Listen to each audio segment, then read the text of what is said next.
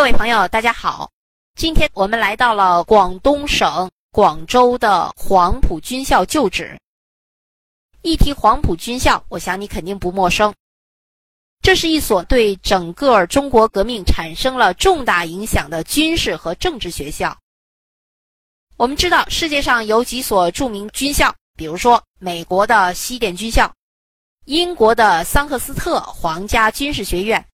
苏联的伏龙芝军事学院，那么黄埔军校与这几所军校并列，并不是没有道理的。这所学校是由孙中山先生首创的学校，在当时国共合作的历史条件下，在众多的国民党人、共产党人和苏联顾问的共同努力下，黄埔军校培养了大批的军事和政治人才。不但国民党当中有许多将领出自黄埔军校。共产党的许多治军治国的人才，包括多位元帅、诸多的将军和大批的杰出干部，也都是出自黄埔军校。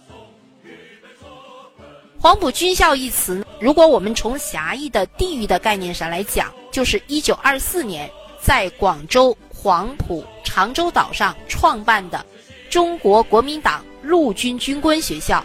以及一九二六年改组的国民革命军中央军事政治学校，因为这个校址是在黄埔，所以俗称叫黄埔军校。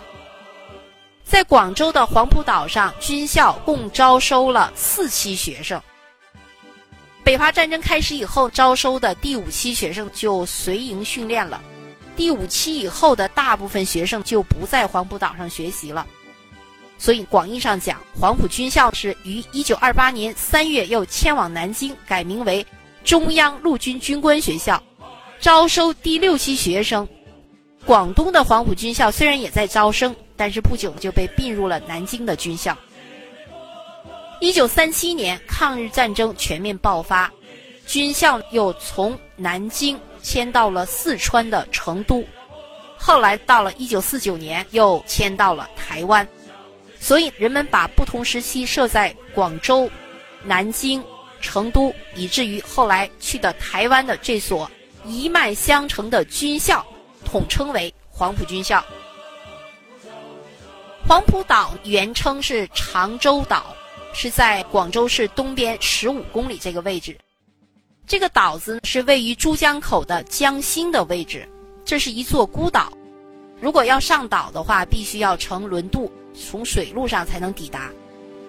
岛的面积不大，不足十二平方公里，但是岛上的环境非常好，林木葱郁，环境清幽。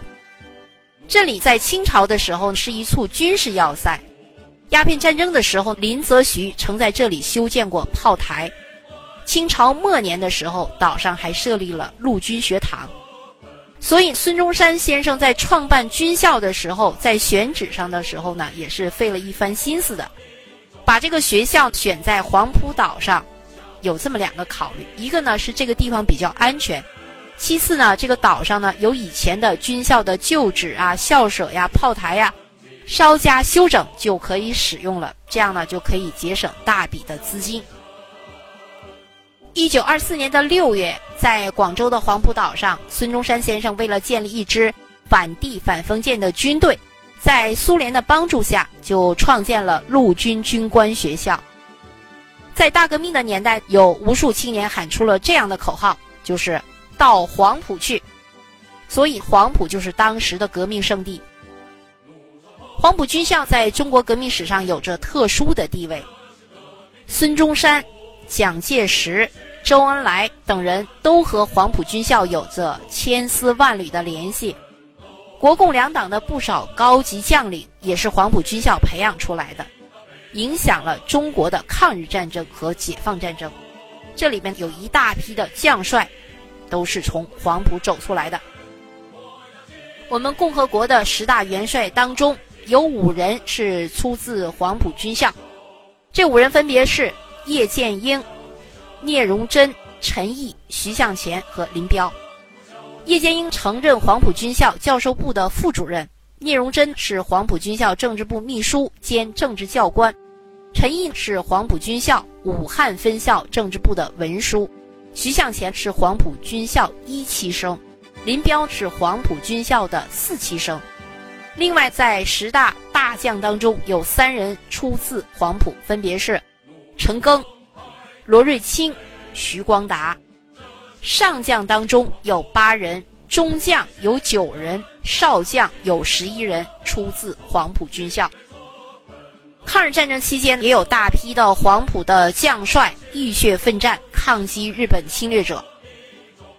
抗日战争结束之后，国共两党在重庆进行了谈判，但是呢没有谈成啊，所以国共两党为统一中国再起硝烟。黄埔学生都是各自军队当中的中流砥柱，两军对垒的时候，领兵打仗的这个将帅往往都是昔日的同窗同学。所以兄弟之间相遇，注定会成为后来的传奇故事。他们当中有些人因为赫赫战功而被后人不断的提及，比如说这个气得蒋介石大骂老师打不过学生，这个呢说的是谁呢？说的是黄埔四期的林彪。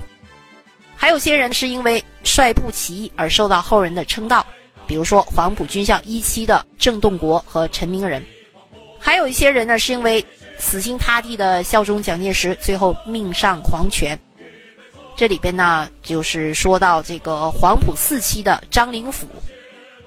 黄埔四期学生当中呢，出了两位颇有争议的将军，一个呢就是共产党方面的林彪，啊，大家知道后来林彪是怎么回事啊？我这里面就不多说了。另一个就是国民党方面的张灵甫，张灵甫可以说是才华横溢，少年得志。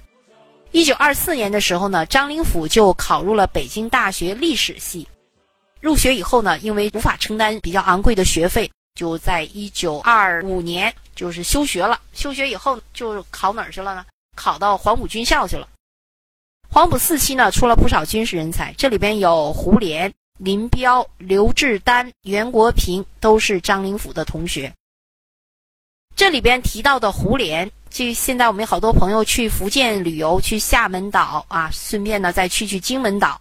到了金门岛，大家知道谁叫胡琏了？胡琏，胡琏后来到了这个在金门岛驻守的时候啊，思念家乡，想喝这个红高粱酒，后来就带这个士兵啊，在这个岛上种高粱。大家想想，那个地方种高粱，后来真就种出来了，酿出了红高粱酒。所以说，我们现在要去这个金门旅游的时候啊，大家也能品尝到红高粱酒。第二次国内革命战争期间，国共双方的高级将领当中有很多都是黄埔的同学，他们在战场上是军人，站在对面就是敌人，在战场下面是师生，是同学，是朋友。曾任黄埔军校政治部主任的周恩来，在国内革命战争期间，就是会给一些成心的学生写信，说明道理，争取能不打就不打。我们知道，就是这个解放战争有著名的三大战役：辽沈战役。淮海战役和平津战役，打淮海战役的时候，陈赓就对阵的是一位国民党十四军的军长，叫熊寿春。这个熊寿春呢是黄埔军校三期生，是陈赓的师弟。陈赓呢先后两次给他送信劝降，但是呢因为各种原因呢，这个熊寿春都未能投诚，最后呢就战死了。战死以后，陈赓特意让人将他埋葬了，并且呢还给他立了碑。一九四九年的十二月下旬，中国人民解放军就已经打到了四川这个地方了啊，打到川西了。黄埔军校何去何从？就站在这样一个路口了。在共产党地下党的运作之下，黄埔军校就发布了通电，宣告起义了。所以，黄埔第二十三期的学生和教官有一万四千余人就投向了新中国，还有一部分人四九年就随蒋介石去了台湾。到了台湾之后，就住进了临时性的居住群落。不知不觉当中，这些黄埔军人就渐渐的老了，他们也陆续的脱下了军装，开始了普通人的生活。他们的后代也在台湾长大成人。黄埔军校十四期生邓叔的女儿是谁呢？就是邓丽君，开始了歌唱的生涯。黄埔军校一期生淞沪会战中担任八十七师师长的孙元良的儿子是谁呢？就是秦汉，步入了演艺界。慢慢的，他们的后代都有了新的身份。黄埔人的标签就越来越淡了，军人的身份也越来越淡了。但是他们又有了一个新的统称，就是什么呢？就叫老兵。这些老兵就成为台湾岛上思乡的代表。他们这些人到了晚年，有好多人为祖国的统一、两岸的和平统一而做了很多的工作，做了很大的努力。